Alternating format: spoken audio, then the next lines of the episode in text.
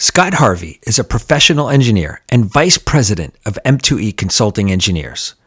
We met to talk about company best practices, employees, and the state of our industry. This podcast is unique in that the first part of the interview was recorded in person on March twelfth, twenty twenty, just before the big shutdown from COVID nineteen. Scott and I spoke about how we felt about the world at that time and how we thought things would play out. The second part of the interview was recorded by phone just over two months from then, and is profound how different those two worlds are viewed. I'm glad we were able to document this rare moment in time and deconstruct this.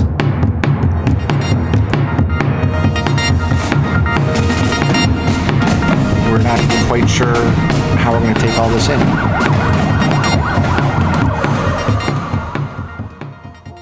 Let's start by you giving giving me your feedback on what what does make a good employee. Why why do we even interview? What, what do you look for?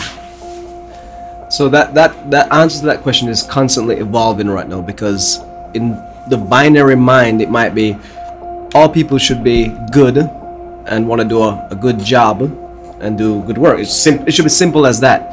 Unfortunately, it isn't, right? And how do you weed out an employee as you're interviewing and so on to find somebody that's good? Because we could be interviewing engineers, which we do, and on paper they look great. Mm-hmm. Um, they have credentials, licenses, and everything. But as we go through and talk to them, what you kind of see happen is, do they fit the culture you have at your company? So I think that's the most important thing is, do they fit your culture? Because let's say your culture is one that's hardworking, you guys stay late, you work weekends, you do what it takes to get the job done. And this person wants work-life balance and wants flexible schedules. They may be a good engineer, but when you start saying, hey, see you at eight o'clock tonight, they're going to start giving you a grimace and they're not coming in. So that's, let's roll that forward. Let's say there's somebody that comes in all gung-ho, gung-ho, can't wait to work, really happy to be here. What could I do that's extra? What are some of the red flags you see in the first ninety days that would set you off as, wow, maybe it, it's a cultural fit, the, the person's very ambitious, but there's red flags? One thing that I picked up right now, which I think is is unique to maybe our office, because there's not many people that do our niche, which is not just forensic, but working with these associations and working with this different type of market, is I'm constantly having to pull people from different industries. So here's what gets interesting. If you are a really good professional, just a professional in the essence that you get the job done, if you're a really good professional, when you're confronted with something you don't know, you're going to show a level of humility, right? You may say, hey, I'm really good at X, but don't expect this until I get up and running. So the, the, the prudent professional is never overselling something he doesn't know. The person who is just talking out, spitting whatever just to get the job, is going to tell you how great they're going to be. It's going to tell you how much you're going to love them, how awesome they are. How, they're going to tell you everything you want to hear. But if, if the essence is they don't know anything about that industry and they're already overselling something, then you're going to you're going to end up with a problem right off the bat. Do you see that in the interview stage, or do you do you not? Is that sometimes under the radar until it's too late and they're already working? I've seen with the, with the different, let's call them case studies, as they've either left or gone out the door in different fashions. It's um, it goes back to the interview, and that's a common thread. The ones that have oversold have oversold from the beginning, and they're selling from a standpoint that they can't possibly, because they don't know the industry. Yeah, well, what if they say, hey, I don't know the industry, but I'm willing to learn. I'm humble. They announce that they're humble, and they're like, I'm I'm going to put in my all to learn. And then when they get on the job, that shows up. You know, it's really hard to tell. Oh, that's that's a whole. I think that's a little different, because if somebody says, "I'm a hard worker, you can trust me. I'm going to learn things. I'm, if you need me to come in on Saturday, I'll do it. Frank, just give me the job. I know you, you're going to have to go out on the limb for me and all that different stuff." And then the first thing you say is, "Hey, by the way, uh, this weekend, you know, I need you." And they're like, "Uh, what?" You know, a couple uhs in the first ninety days, and I don't think you need to say anything more. The, the, it was it was a, a lie.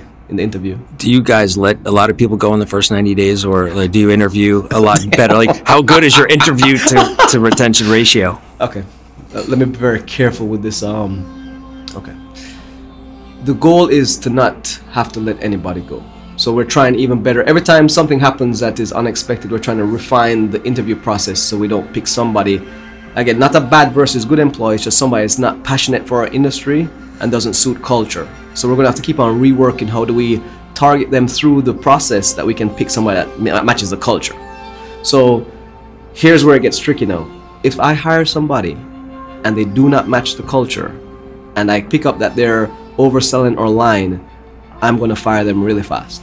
But if they do match the culture, you're going to work with them? Everything to do to keep them. And we can even tie back into that, because I think before we kicked this off, we were talking a little bit about people's personalities.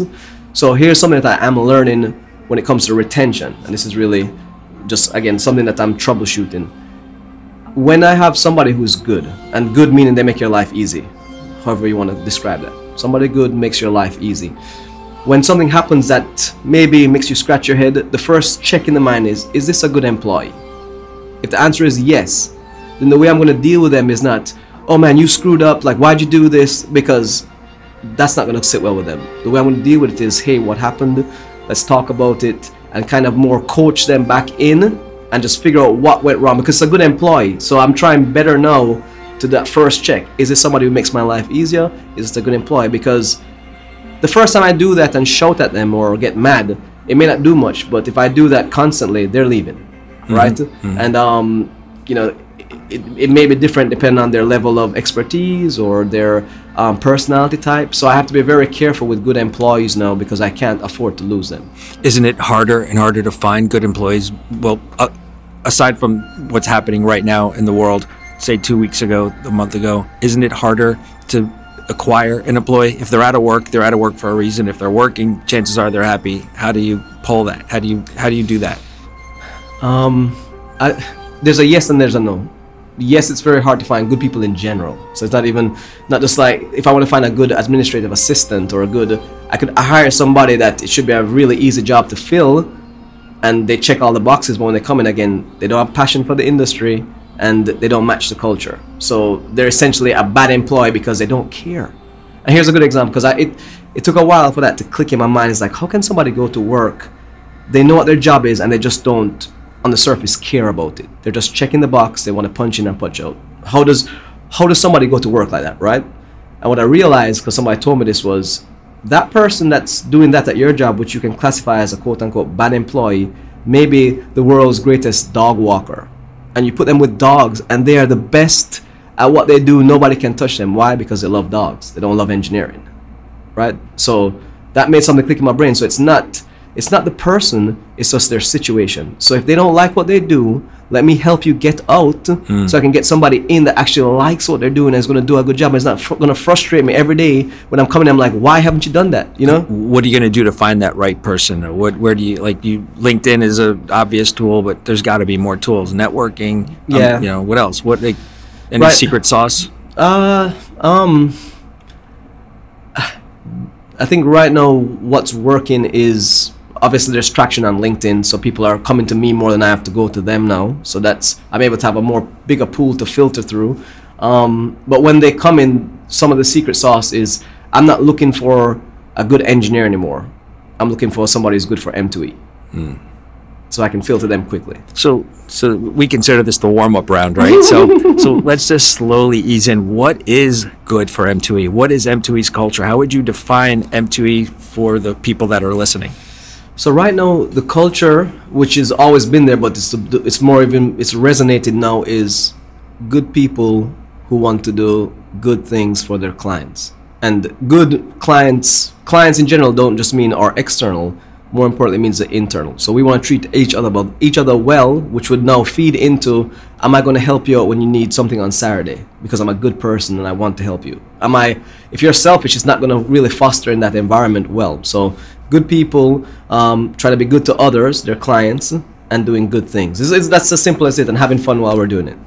There's got to be more than that, though. Was there ever a regime or a part of M two E up in West Palm, or maybe wherever you were before, that that didn't have that culture, and then you had the clash of two cultures? I mean, our our firm has has a lot of different generations of engineers, and there's a clash. You know, you just don't have the new and the old don't always work. I like that.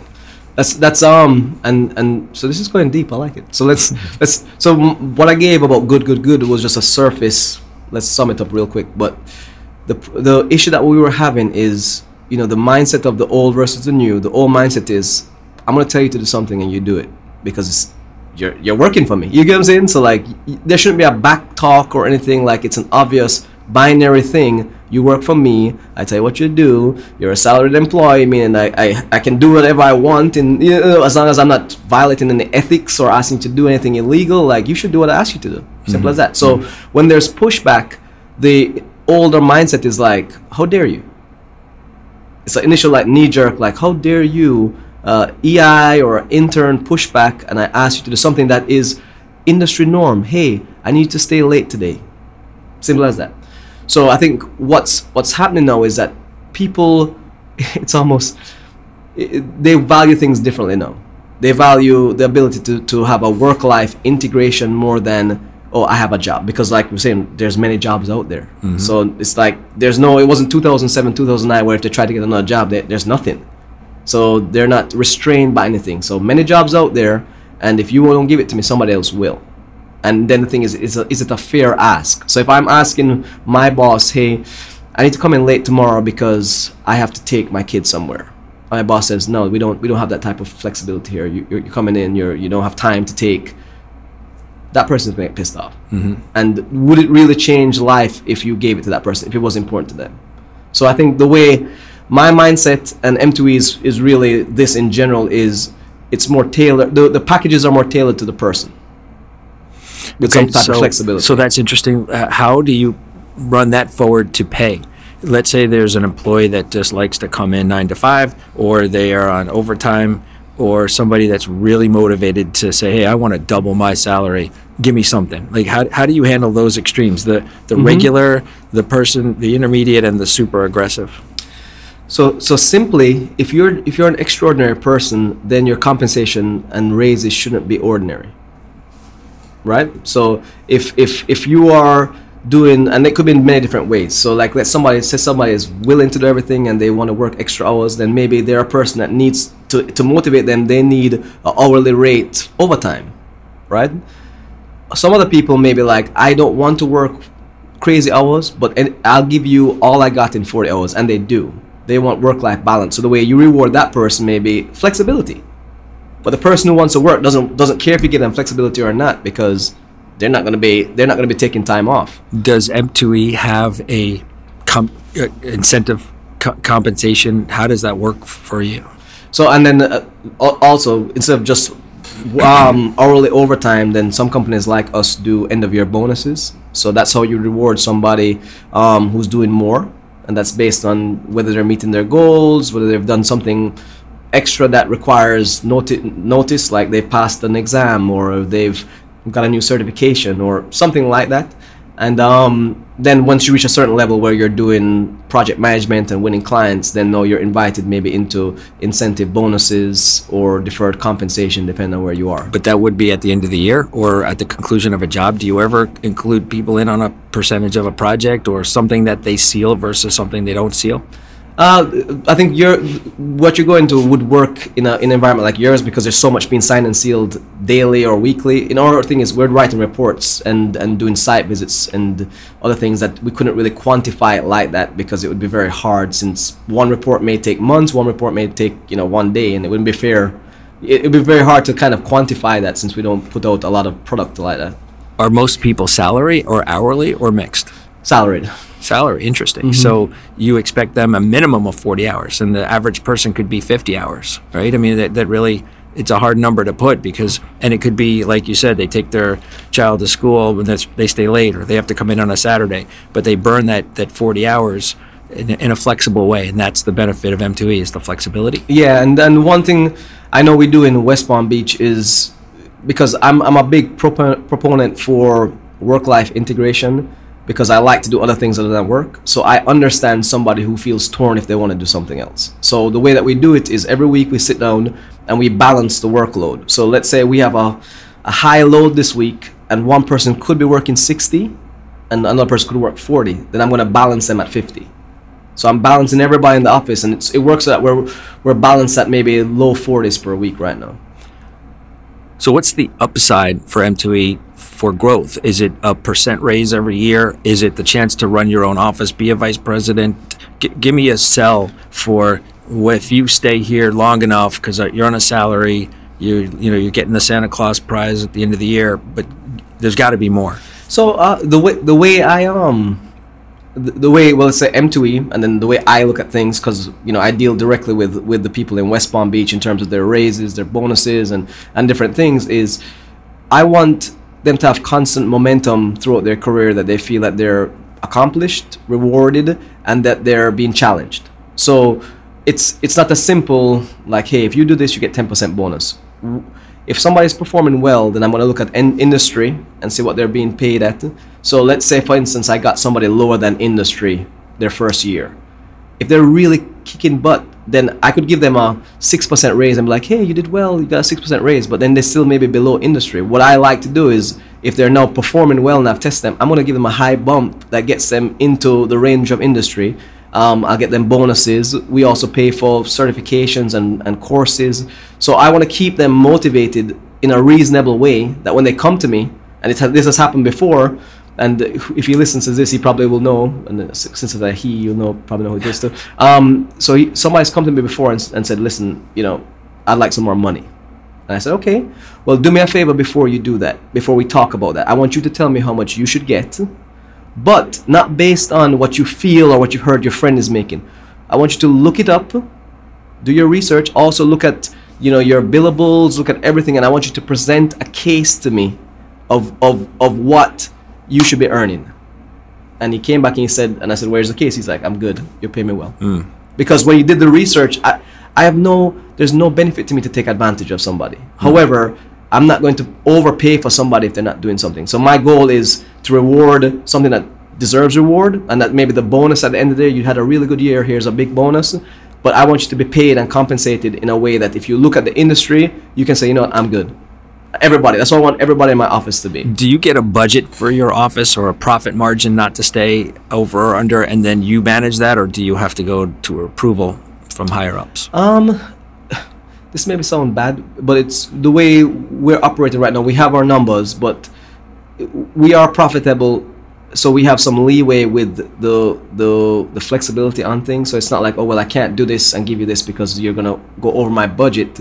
I've just done things based on what is right and what is fair, and at the end of the, end of the year, lo and behold, we have good profit, and nobody is unhappy. You get what I'm saying? So and that's all under your belt. You get to manage that entire. Yeah, so I know the profit margins. I know what our or multipliers are. I know what the industry salaries are. I know that I'm not I'm paying people well. I'm not overpaying. And then also the people that, let's say I have somebody who was on a high, the high end of the salary. A lot is expected of that person.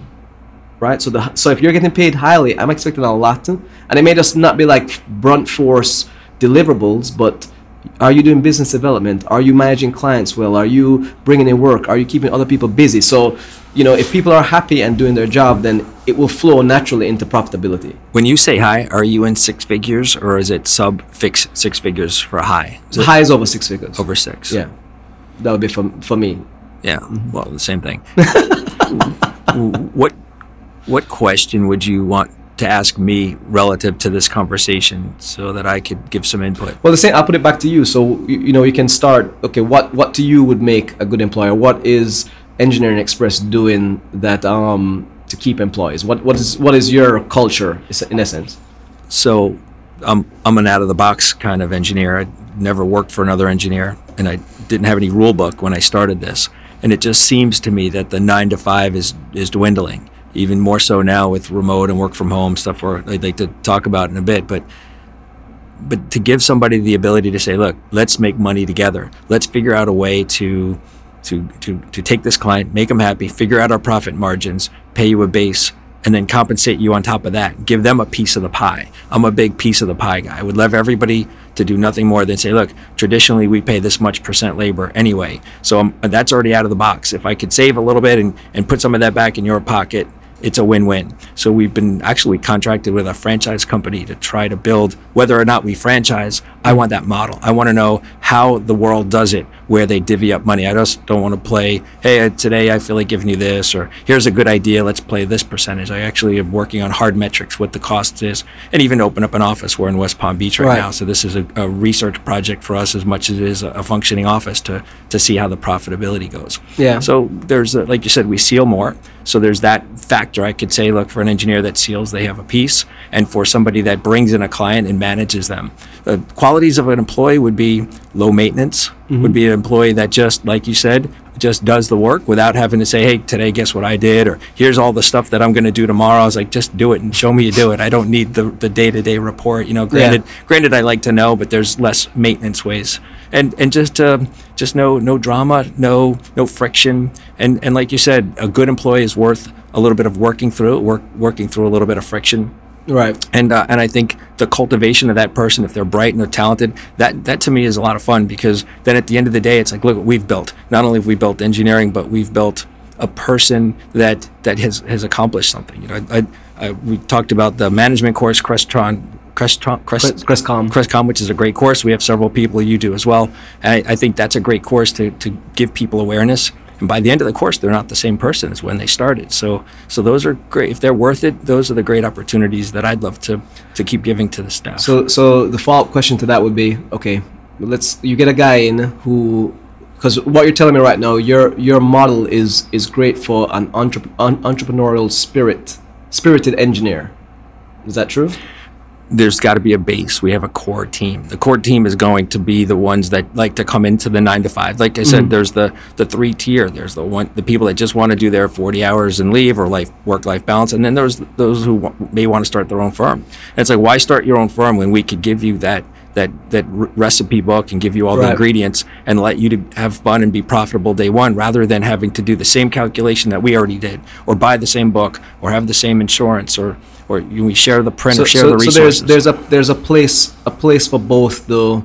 Let's just say somebody wants to come in, have a good job. They don't need to. They're not looking to be uber rich, or or to make as much as any engineer on the block. They just want to come in. They want to have a good job. There's a place for that person as well with you guys. I think that's a rhetorical question, but you can yeah, it, there is, and I'm, it's not like I have a book where I say X percent is this and Y percent yeah. is that. It just kind of flows and works that way. And everyone does want more value for their time. So we're trying to trickle some of that money down from the entrepreneurs to those who, well, who service you, them. So, so the, the question I'm getting at here is, because let's say I come and join your firm and I'm hustling and bustling and I'm, you know, racking in my percentages and stuff, and everybody's like, that guy is making a lot of money. Does that create friction? Because listen, and everybody listen to this, everybody wants some money, right? Some people don't want to work as hard for it as others, but when the hard worker is making a lot of money and then you have his counterpart who is like, oh, look at that guy, you know, how do you solve that friction of the one that doesn't want to work as hard but wants just as much?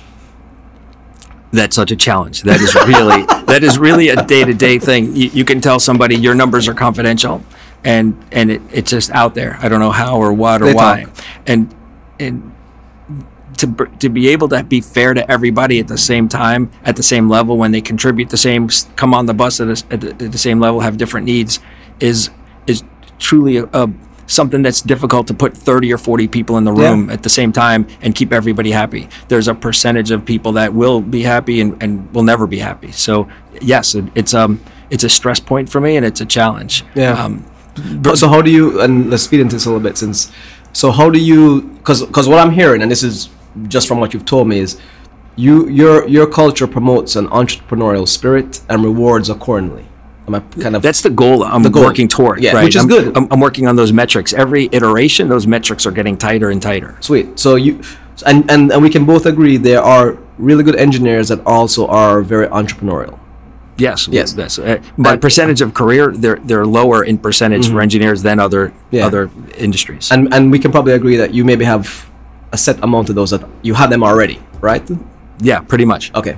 And then then you probably have. Um, some that maybe not fit that but are good engineers. You know, there's some that I wish for. There's someone's like, come on, you can do it, you can make this happen, yeah. and it's just it's just not in the cards, right? You know, and they either end up at, you know, working with our or you know the base pe- people, or they just don't make it, you know, yeah. one, one way or the other. So there, so there will be a friction, and I, I'm just I, I don't know, but there, there will be a friction there, which we kind of discussed. So the the hard part for you then would be, how do you uphold your culture And let's say, because if there's friction coming from somebody who doesn't want to have that entrepreneurial and wants to get paid the same, then that's going to cause friction. So what would, and this may be something you already did, what would you have to do to that employee to either get them on board or get them out? So I have this belief that everything that we do in our firm is a formula. Like you, you I'm, I've, I've done forensics. I, I could still do forensics. And I know there's an art to it. There's a certain part that there's a report that has to be written. But in the design world, one plus one is always two. There's always going to be an answer. That answer could be written in a formula. That formula has a certain value in the world. That value has a labor rate. It has an a, a administrative rate. It has a credit card rate. You know, all those things could be put into the the super formula. Mm-hmm. And and I'm I'm chasing that formula. So I I'm, I believe, and this is really the, the as an engineer's brain starts to go beyond the equations themselves, is I believe that everything could be fit into a formula. And as soon as I hear that, hey, it's not possible, and I watch uh, companies like Airbnb revolutionize hospitality and Uber revolutionize sure. taxi cabs, and, and I know that there's an innovative solution out there. Yeah. So so I, I love throwing stuff at the wall to, to see what sticks. And I believe we're closer than ever before, and I think I think we we go to the, through these growth spurts, like, okay, so now we're ready to go to the next level, multi-offices or roll out a new incentive plan, and, and, and you're going to get that friction, and yeah. then the, the sine waves, it, it, it levels off. Okay. Like, you know, like right now, and with the state of the world and things, and I'd like to talk about that briefly at the end, there's a, wow, I'm happy where I am. This is great. Like, let me just sit tight right here, you yeah. know, so so it, it, it ebbs and flows. Cool, yeah. So I think that's, it's the same thing, you know, w- what you're saying. You, you, you, you have a vision, and it's a good one, and you know you're always gonna have people that you can't make happy. That's always gonna happen. Um, and the goal is to to get as much people that fit your mold, not even mold, fit the fit the culture you want, because that will keep feeding each other. And there are people like that will gravitate towards what you have, and there's no reason to keep the person that doesn't fit that culture in. It's better to get him into a culture that will it fits him. And that's that's as simple as what I'm trying to do with the office right now. Is just nobody's a bad person or. or quote-unquote bad employee. They may not be passionate about what you're doing, and they don't fit your culture. So if you if we keep on seeing that pop up, and it usually pops up really fast, it's like, let's not prolong this. You don't belong here. Mm. And it's fine. This is just not the... And that's not, that's one thing that at first, like, I'm... I like pleasing people, and I try hard to do that in certain ways, especially with the employees. So when somebody is not pleased, it kind of... It's almost like, well, you know, why? You know? And, and, I, and because I'm more emotional, like, I might get a little frustrated. So I was like, I are, I have a good place to work, so why aren't you happy? But what I realized finally is I have a good place to work for people like me. For other people who are not like me, they probably hate it.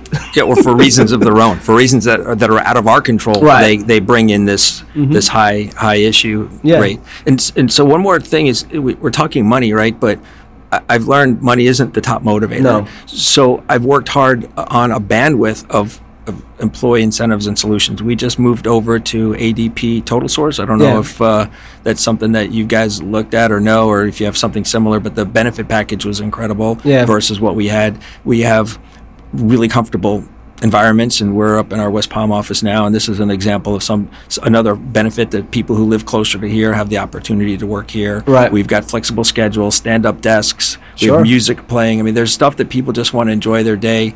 And and so I've worked hard on, on the spectrum of benefits, not just the dollars, sure. because it all it all works works for per, people's quality of life. Right, and and you know, we've done similar. We have unlimited P T O and different things now. But the let's say you have your core benefits, whatever they are, four oh one k's, health. There's still small tweaks that have to be made personally to everybody, because I could say we give happy hours, we give food, we give this, we have flexible time. Why aren't you happy?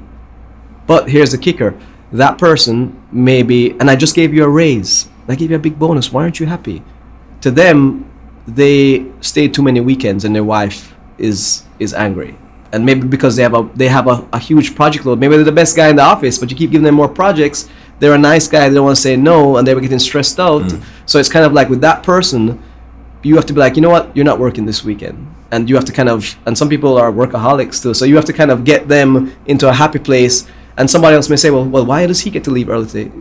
That's because what he needs. This person here, you may need some flexibility. You may need, you know, an extra meal. Let's go to lunch. So it's it's like constantly working with each person individually. Right, because to be fair to everybody, you give somebody a, uh, something, then why doesn't everybody have it? Right. And it, it? That could become an issue, you know, with staffing in general. Yeah. And, that's, and, that, and I think listen, there's no perfect science, and I'm I the the the, the thing is, when somebody leaves that I wanted to stay, it hurts me. Like, it's not like I'm just simple, like, you know, be gone. So I, I'm like, what did I do wrong? Where did we go wrong? And I keep on, like you said, the engineer mind to a solution, and then I try it again. If that works, and I keep with that. If it doesn't work, I kind of, so what's working right now is I know about all my employees that I work with. I know what makes them tick. I know who wants more money. I know who wants more time. I know, you know, who has kids, who has this, who needs this. You know, I know their wives. So, like, it's constantly just moving pieces sometimes just so to get them what they need in the moment, so that they're they continue to be feeling good, and they do good work, and they like the environment. Yeah. So it's it's almost like that's a full-time job. Right, I was just going to say, for me too, I was like, that sounds like my full-time job. There's there's more hours in the day in that than, than there is sometimes doing everything else we do.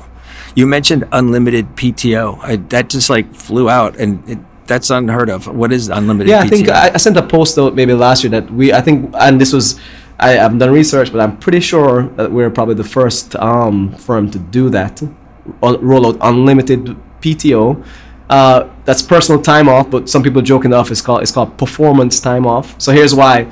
So everybody has vacation time in the office. So, and and the, the, the mindset behind unlimited, and I'll call it performance time off, is no professional wants to have life happen, let's say a flat tire on the way to work, know that they are going to get the job anyway and stay late, but then have to log four hours of personal time and lose vacation, even though they worked sixty hours a week before. Mm. So it's like they're losing time, and it's all. So the, the the the goal behind that was, if you have to take your kids to school, if your kid is sick, if you have a flat tire, if this, don't worry, don't worry about that stuff. You have unlimited time off when it comes to that, unlimited. However, you have to be meeting your goals. So every quarter right now, We, we look at the goals. If you met your goals, guess what? Next quarter, you have unlimited time off. Do what you want to do. What if someone wanted to work from home? And, and that's going to kind of dovetail into the next oh, conversation. But but prior to this week, what um, what what was the, your mindset of that? So initially, and again, old mindset, why do you want to work from home? Like, you just want to slack off? Like, well, uh, you know, like, but here's, so again, something comes into, somebody comes into my office. Hey, do you mind if I work from home tomorrow? First check, is it a good employee? Oh, this is a good employee. Hey, what, what, what's happening? Oh, you know, like, so-and-so is sick or this and that, and I want to get this job done. Like, do you mind? But now with unlimited P T O, sure, do what you want. Because guess what? If it's a good employee, they're going to do the work. They'll probably be even working more from home. But if they're a bad employee and they abuse it, um, let's say quote-unquote bad employee, they're just abusing the system, then they're not going to meet their goal, and then they lose that benefit. They can still take their vacation, but these things, even though their perks, are also set up to see who really is M two E, because we don't abuse things like that. It's there. It was, and when it was announced, it, it was there to make their life easier, not to give them more time off so they can work less. You get what I'm saying? It's to make your make it easier for you to do your job. So that would lend to the assumption that you have performance metrics within a week's time or within a day's time, where in a employee knows their job description, and you could set them free to work anywhere from that. And you have you have managers in place to know if the work is done, or is that you? How, how, so, because so un- there's a lot of gray area yeah, with the project. It's unfortunately, um, again, with with and I don't I don't I've never worked with you. I don't know exactly, but I think if you're when in your in your line of work, you may have a thing to design, and let's say it takes a day, so somebody can go home and do it, and you know that, that's a day's worth of work. We we have more teams working. We have different buildings we're on, so it's very hard to just work from home consistently. So I always tell people, they're like, Scott, are you flexible? Is M two E flexible? I'm like, yes, but it's more of a reactive flexibility. Here's how it, it works. And, and I use this example before. Somebody's like, can I come in at seven and leave at four? I said, and, I, and I'm like, yes, but here's the problem with that. You may come in at seven, and then at three thirty, your client calls and says, you know, we just had a massive leak. Can you come by my building? You can't say I've worked day, like that's your client. So like you may be setting yourself up for a very long day if you come in early, because it's expected you're gonna go take care of your client. So it's more reactive in a sense. Let's say you had a, a huge deadline on a Thursday. On Friday, there's nothing scheduled. And you're like, you know, do you mind if I work from home to tomorrow? Sure. Sure, go ahead. First, are you a good employee? Do you work hard for me? Do you, do you wanna work from home tomorrow? Be my guest. Oh, you don't want to come in tomorrow? You have unlimited P T O. Take that day off if you want. So it's the culture. That sounds like the right employee with the right culture is going to understand that and say, yep, yeah, I got to do what I got to do.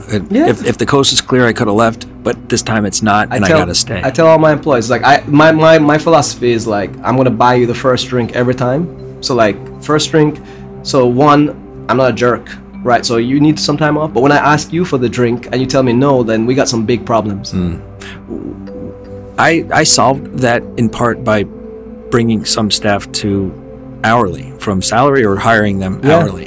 You don't have any hourly employees, and so because that that would be a, a good way to say, look, it's time and a half if you're if you're working over, and it kind of works out because then I can bill that time, or or we get a project finished and they get compensated. And the, so honestly, I I I am a, I am a fan of that, especially for for somebody who is um just out of school, who is, you know, they are they are required to work extra sometimes. It's very hard for somebody to, like, you okay you I pay you for forty hours. But I, this is a fifty-hour week, and there's nothing in it for you.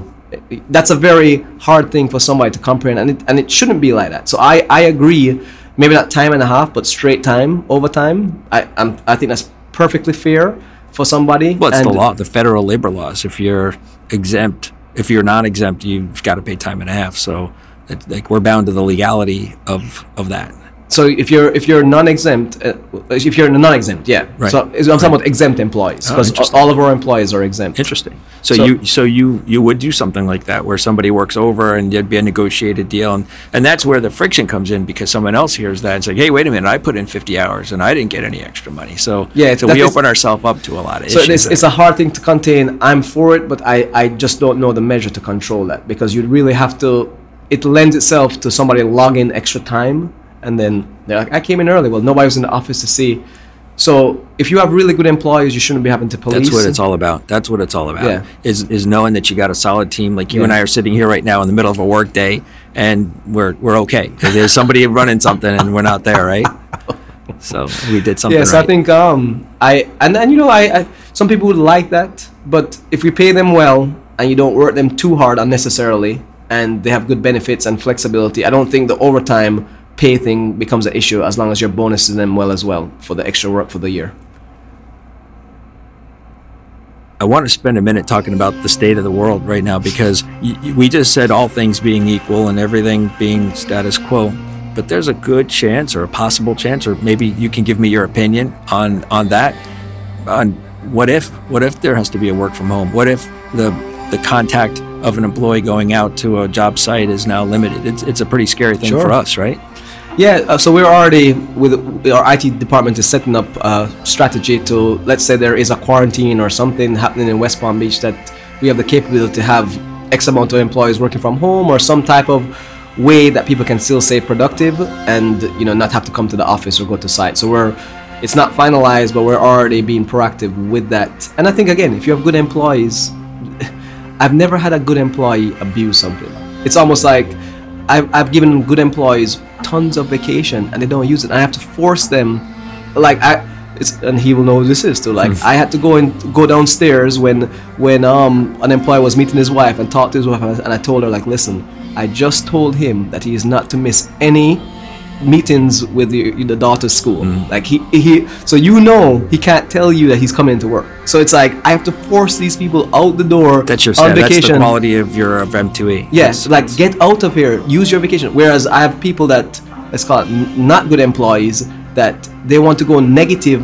They want to get extra time off other than what they have already, and it's nothing is enough. You know what I'm saying? Like I can give them more than more than enough vacation for one person for a whole year in, in in three months, and it's still not enough. Yeah, there's an entitlement there. That hey, yeah. I worked on this for you. I did this, yeah. and I'm entitled. And, and so I don't. I, you know, I, I I think I'm a lot better at picking up early signs of somebody who's not passionate and who's not meeting our culture. And I'm just like one. The, the way I'm doing it right now, and this is maybe the secret sauce, and it's very rough, is if anybody in ninety days, in the first ninety days, gives me an oh my God moment. Meaning, like, you hear something they did and it makes you say, oh my God. Like, if somebody gives me an oh my God moment, it's a strong warning. And then if they do anything that is alarming in any sort, like they're they're noticeably late or they walked out on a deadline, they're gone. Simple as that. Because no good employee has given me an oh my God moment in their ninety days, or probably even ever, because they're just professional about it. You know, things happen, but when you hear somebody do something, you know, like as as random as, let's say they they sprayed inside of a unit with a hose, you know, when they're supposed to be outside, you're like, oh my God, what? Right. Like so, that person, something is, they're probably not right for you. So oh that's my that's my that's my gut check. It's not, I mean, I go through filters as well, so I'll talk to their manager and everything, but I'm like, listen, you got to keep an eye on this right now. So that's, I'm I'm really sensitive with it, because I've seen what, I'll call it, toxic employees do to a workplace. I've seen what good employees do, and like, I just want good, I just want people who match the culture and match um the the the actual passion for the industry, and that's all I want. And if you don't have it, that's fine. You're not a bad person, but you just don't belong in the office with me. So as far as running the office, you're not concerned. Give me your input on the economy and where you think we're going in the next sixty days, only because it's so topical. It wasn't something we saw that we were going to talk about, but it's it seems to be everywhere. And I, I don't think we could leave this podcast without predicting or putting it on record of where, where we see. Um, you know, you know, sometimes I think to myself, like, is something wrong with me? Because I, I don't, I'm not really the the wide net person like that. Like, I'm not scanning the globe for trends and stuff. So I think I read some books recently, and we talked about in the office. I think there are these individuals called visionaries that are scanning the globe for trends. So I'm talking to you, and you're a visionary. So congratulations. Thank you. I think there's visionaries out there that just are have their pulse on everything, and they, like you said, they just throw things all over the place, because something will stick, and when it sticks, it's big, and there might be ten other misses. But you know what? We won the game with that one. I'm not like that. Like, I'm very calculated through things, and like, I'm very focused on certain things, and my focus right now is just people. Like, I just love hearing things from people and making sure that they're taken care of. So am I paying attention to the global thing, things like um that said the economy crashing? I know it, but I don't I'm not following the trend, or like, okay, well, this is similar to like nineteen ninety-two, and then that came into the depression, and I, I'm not following that. But I know somebody like Misha, who's my boss, is probably following it, and we'll talk about it. Um but I My mind just doesn't work like that. It, it's it's it's a weird thing. Are you changing your lifestyle right now yet? I, I, do you, did you have any travel plan that you canceled, or trips, things that you do that you're not going to do? What's different in your my life? My wife is my wife right now is telling me that we may not be able to go on a summer vacation or stuff. I'm just I'm more of the feeling like, okay, we'll see what happens when it happens, and if there is quarantines, I'll I'll abide by them. Um, do I think it's more scare tactics right now? I think, and this might be controversial. Okay, I'm gonna put out the disclaimer. Yes. Everybody should be prudent. Yes, everybody should wash their hands. I mean, it's good hygiene. It's the strongest thing. Be careful. Do all those things. You know, take precautions. But I do. Do I think it's being blown to proportion right now? Yes. I think it's like, you know, it's one of these things like when um, Ebola happened. It was, you know, and that was the worst one. I think, you know, if you catch Ebola, you're, you're, done, you're done. Right? Yeah. This is, people are showing statistics that the, the flu that we have is, is worse than it. And nobody's really digging into the numbers as, okay, the deaths that are happening, was it the elderly? Is it like, let's say there's, um, you know, one hundred deaths. What percentage of that are actually like healthy individuals that are walking around and get it? Are they the ones dying, or is it some people that have other symptoms before? You know, like, nobody's going into numbers. And also it's like confirmed cases, confirmed deaths, but like, how many people are unconfirmed? You get what I'm saying? So like, there's so much to it that I think it's it's almost like when a hurricane comes a week before the hurricane, or oh, do this, do this. Everybody gets into a panic. They buy all this stuff, and then the cone of influence is the whole of Florida. It's so, then, it's so funny you said that, because I I said this is kind of like waiting for Dorian to come, although on a national level. And somebody on the phone today said this is a financial hurricane. That's what we're, what we're experiencing is a financial hurricane. So yeah. So as much as I, I do agree with you, I, there's nothing I disagree. There's that element of, well, if some people or many people perceive it to be real, then it's real. Whether yeah. or not we like it, the the world is changing, and who knows if we'll change back. We didn't shake hands just now when we saw each other, and I, I you know I don't we know. Just with cellophane between us, right? But uh, like, we don't know. Is that permanent? Is that life? Or yeah. You know, and what other things change from that? So I what, think you know? I think with that, it's the same thing. Like, obviously, if it's if it's real, it's it's it's serious. Um, I think everybody should be be cautious about it. Everybody should do their part in being, you know, careful and and considerate. However, let's go back to the hurricane. The, and and and I and I use this argument, and again, this is just me. I'm not saying it's right or wrong. There's a certain window when the hurricane is, when you know when it's coming, that you still have time to react. And let's say that's a three-day window or a four-day window, right? Or let's say it's five.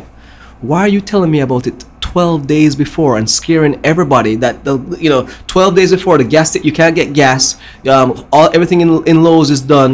Like, there should be a way to, to, to alert people without causing panic. Mm-hmm. And then when it really is within a, a window. So let's say we have cases in Palm Beach County and think people are dying and, you know, whatever, whatever. And it's like, okay, at this point, there's still time to, to take care of yourself, take care of your employees, and, and move, because it's with purpose right now.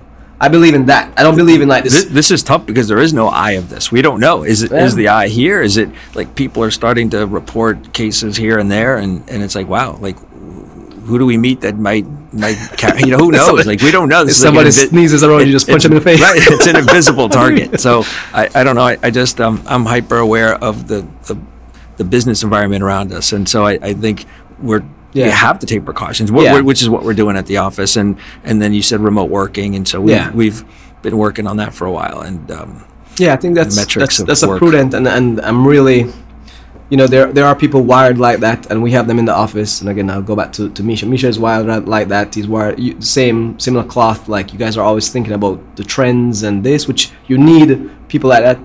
Unfortunately, I'm more of, I won't say, like, it's like when it's, get me in there when it's real, you know what I'm saying? Like mm. when I know this is real, like I'm going to go in every direction that's the right way, but I, I don't want to be put, you know, I, I'm a dad, I'm, I, I got people I got to take care of, I got like employees, I got like myself, I got I got other issues that are, are personal to me. Don't throw in the, the you know, whatever, H one, whatever it is, like coronavirus into the mix. And if, let's say it doesn't even come to Palm Beach County, like all of that workup is just extra right now until it actually, when it's here, I'll deal with it. Mm. I, I I just feel I it's so funny. I, I'm I'm happy we're here. I'm happy doing the podcast. Part of me said we should cancel. I even texted you and I said, "You sure?" And you're, and, and I'm so glad you're like, "What are you talking about?" So I'm like, "He's absolutely right." I'm I'm so glad to be here. And I tell you what, I'd like to do. I'd like to have a part two or or to be continued yeah. after the after the hype is over, after maybe or or during, and maybe maybe we could meet up even if we have to do it by telephone or something and record it. Right? So, eye of the storm. So, so we can continue the battle because I, yeah. I think that today. We just laid some good groundwork for sure. discussion and commenting, and we'll we'll get to the to the uh, to the brawling, which which is a little bit softened today by by the state of events and by by getting getting the the, the our initial cards on the table. You know, maybe yeah, we yeah, get yeah. our questions going and, and come back to this. So I think um, all things being um, being equal, I think uh, I think today's a, a, a tie. I think it was a warm up uh, warm up. Yeah, we're just, we're just in the same. And I think it's great. The yeah. pre the pre um right. pre fight conference. Yeah, and we, and we can ask the audience what, what they want to hear next because this yeah. was one of the topic topics that uh, that everyone wanted to hear. And let's let's meet again. Let's make sure that um, that design ultimately trumps over forensics. I'm I'm taking the the slower approach here and make sure that I I, I plant my seeds that grow. You know, for the, our future the funny podcast. Thing is um you know maybe at the end of. end of the this whole thing I'll just be like, you know what, I never wanted to be an engineer, do you know? Or maybe I'll get out of this business altogether, right, and come up with something totally different, be a podcast host. Somebody or tricked me when they dropped me off to college. So you're doing engineering. All right, so let's call it right there. Scott, thanks so much for making time and um being on the uh being on the mic with me and and kind of free free form in the conversation with no script or anything. So thanks, Frank. Great. This was awesome. And if you, if anybody can see the setup, which you probably will in the pictures, this is legit. I'm, yeah, I'm yeah, impressed. We get the real thing here. Yep, yep. All right, everyone, take care. Thanks. We'll be back. Thanks. We met by phone just over two months after recording that. Here are the highlights from that conversation and what we got right and wrong, along with our predictions of the future. So today is uh, April twentieth.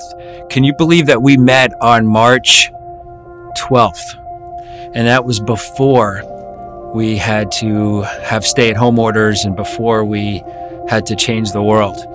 So um, you don't remember? I look at my, my, my calendar because I know if that was if March twelfth was, was a Wednesday or a Thursday. That was, was a Thursday. Uh, so, Thursday. So March thirteenth, the next day is kind of when, right. Well, at least in Palm Beach County, schools closed and right, they, right. They got, they got really crazy right. The next day. Right, and I got to you and I said, uh, when I was up there, I said, wow, I was almost thinking of not coming. And you're like, what? That's crazy, not coming to the podcast? That's insane.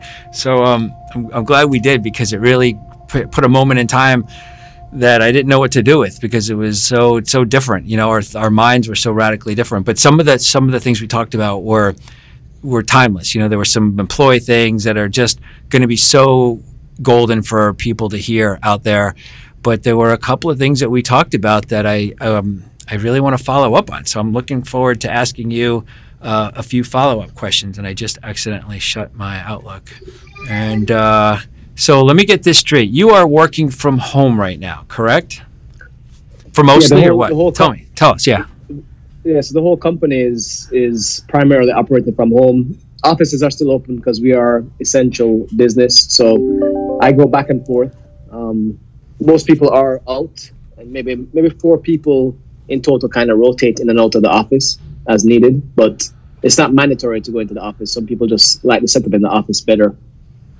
Now, how do you feel about that? How, what is your feeling about remote work now that you've done it a while? What is, what is it for you? I, st- I still think it's a way of the future. Uh, I think it's people who wanted it and got it probably realized it may be more stressful than they thought. Because I do think getting working from home is something to get used to because the, the lines get blurred. So I know, for instance, some people may start their day earlier now because the computer is a few steps away rather than a commute. Uh, they may find themselves working through lunches because, you know, people are calling at random times, and they may find themselves working later. So I have gotten feedback from many employees that they're more stressed right now, even though essentially it's as, as much flexibility as you want. So part of it is probably just getting used to a new type of way of working, which calls for respect from everybody to the boundaries of work. So not not trying to get in touch with people after hours or too early in the morning or at lunchtime or during lunchtime. We really have to start thinking about proper working hours, even though we're from home, and appreciating people's, you know, schedule outside of hours. Do you think this is here to stay? Oh yeah. Oh my goodness. I think I think what happened is me being on the cusp of the new generation and the old, like I I've always seen working from home as something that is a tool to make people more efficient. I was never against it. I think more younger professionals may think it's a way to to do less work, and we're pushing for it, whereas all the professionals didn't want it because they're like, they couldn't see how they control people, and, you know, like the fathom, like somebody's just going to be at home and being at their own mercy.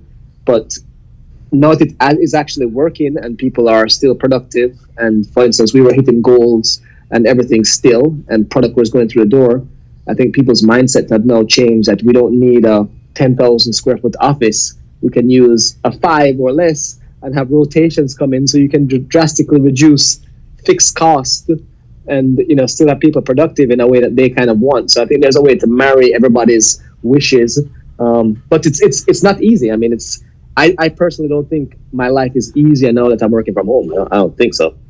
But it's it's definitely something that should, I think, will, is here to stay. How do you handle the spectrum of employees? Um, one of the things that I took a note on that we spoke about last time was that there are some employees that are going to be exemplary from home and some that, that have to prove themselves and might not be as efficient. How are you handling that spectrum of people? Um, what what we've always done, and this is just kind of through years of just seeing how people interact, is we really just put up uh, schedule and deadlines and put responsibility. So people have said, hey, we don't want micromanagement. We just want to know what the tasks are, and we want to know what the deadline is. So we give them that at the beginning of the week. And now they have work from home. It's like, just accomplish it on your schedule. You know, if you want to work late and this, or you have, if you have duties, like right now I'm, I'm watching the boys because my wife is working. But if you need to watch so your kids for a certain point of time and you'd rather work later, whatever you want to do. So we're holding people accountable to the actual task and the deadline that they're committed to. And how they get there by the end of the week is up to them. As as long as we get good product and we get on time, then, hey, we, you know, we did our job. Yeah, I really believe that is um, the way of the future. And it took this type of a massive shift to get something like that to happen, because it would never have happened organically. I just think that oh, ha- no. having clients coming into the office saying, where is everybody, is so weird. But now when clients walk in, they don't expect anybody here. So the, the whole paradigm of business is shifted, and w- you and I are, are working to keep up with that. So you said, so you I, said, you said, when it's here, I'll deal with it. So basically you're dealing with it. That was one of the comments yeah. you said in the last one. So you're dealing with it. You're dealing with, yeah. with it. Like, you don't wipe your food anymore. I would imagine if you get a, something delivered to you, you wipe in the um, container. Still or no? Uh, okay, so that to me, that's again, ex- I, I don't, I'm not extreme at it. Like I, I'm more of the law is social distance, right? The law is stay at home. You know, uh, you know, don't, don't leave unless it's necessary. You know, it's kind of a gray area for me because I'm an engineer. We're essential, so I can be like, I'm leaving because I'm doing engineering. Right. So I'm being safe. My family is safe. Um, So I think my standpoint was like, when it's real, it's here. I'm going to deal with it. I'm going to obey the laws, um, except for haircuts. Maybe I was probably doing some illegal haircuts. I just got a haircut last week, finally. But um, yeah, I, I'm not this. Some people I know are staying at home and they've never, they haven't really left, and they wipe down everything, and yeah, they're deathly yeah. afraid. Yeah, I'm not at that. I'm not at that extent. Um, am I reckless? No, I'm not. But I do. I think with everything the government puts out, election years, everything, there's always more to something than we think. And so I'm always thinking that way, like, what is really real, you know? Yeah, yeah. Um, I um, I'm just looking at our notes because I took a bunch of notes of, of our last conversation, and um, I laughed at the end, and I said that um, wouldn't that be funny if the next time we meet had to be like this? And we laughed at each other. We're like, yeah, that's funny, like, what a joke, you know? So let me ask you this question. In six months from now, what is it now, June? So let's say let's say around the holidays, around Thanksgiving, if we checked in with each other, we'll keep in touch, but if we checked in like another podcast, where do you where do you predict things will be? And then maybe we'll check in and see where they are, you know? Maybe we could both put our assessments on the table right now. Okay, well, let me just put this out there. Like, if you had said, let's do this in person, I would have come and done it in person. So, like, you would have, you would have, of course. Yeah. Okay. I was, I, okay. I'm at work with people okay. every day. I mean, I, okay. I, I, I mean, I would have no issue. So, except you can't I mean, because you're watching your kids. So, I mean, so there's other circumstances, yeah. right? And where am I going to? Yeah, so, that, so that, there's that, right? That, that's okay. true. There, right. So right. I would, right. I'd have to do it tomorrow. Right. Right. Um, so, I, I think my prediction for six months from now is we're gonna. Well, at least I'll use my situation and then broaden it. So M two E will be same thing, lots of flexibility, working from home. We probably will have staff that are maybe still at home, depending on circumstances. Uh, there's not going to be a push for anybody to come back mandatorily because we're doing it just based on how we feel as a company and that we've seen that it works. So why break something if it's working for some? Some some people do want to get back to the office as soon as possible, and we'll let people play around with that with the right safety measures in place. Um, six months from now, I think globally, you'll see a shift of many companies either moving fully to work from home, depending on the circumstance, or having a really good integration of it.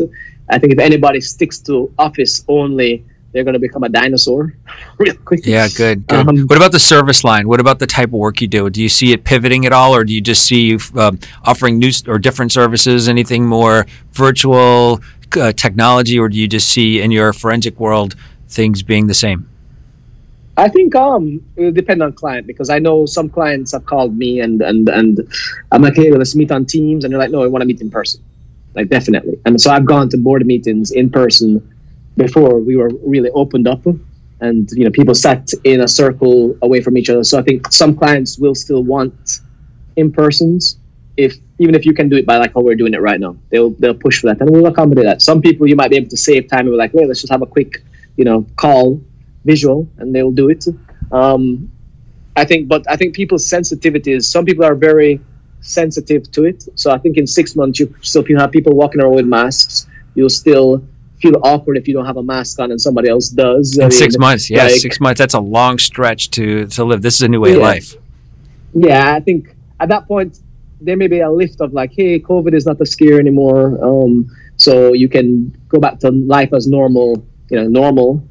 And, you know, just be safe. It's really interesting because last time we met, I, I started talking about the virus, and we went to employees and economy. And now I'm trying to talk about employees and economy, and it keeps going back to virus. It's, I'm noticing that in the conversation, that it is dominating our life because we're living in it so deep. So, so, uh, so that's it. Let's um, let's put this podcast out there, and I'll uh, uh, we'll see what the world thinks, and we'll take some suggestions and. Uh, And we'll uh, we'll check. We'll maybe do another one in a few months and, and do a check in. So uh, you'll be surprised. Yeah, yeah. There was one answer you said that was very different than the first one. So I'm going to stitch those well, together, and um, yeah. and you're going to hear it. It's well, great. I'll put, I'll, I'll put the, the disclaimer, like Frank wouldn't share my answers with me. So exactly right. I, of course not. I I, um, I I think I I think I pretty said it's pretty. pretty no, the one that you said, the one you talked about was the remote. You're like, no, it's not it. Nope, nope, nope. Remote is not going to work. Yeah, you were really kind of like, it's only good for the exemplary employees. I don't see it working. So I'll put them together. You'll wow. hear. You'll hear. You'll hear. You were very, very different minded about it, and I'm glad I, I got that because because that's the world. You know, you what you did is no different than what everyone would say, and that's the beauty of uh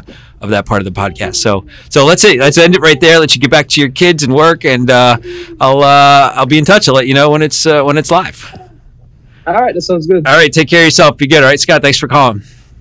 All right. Talk to you later. Bye.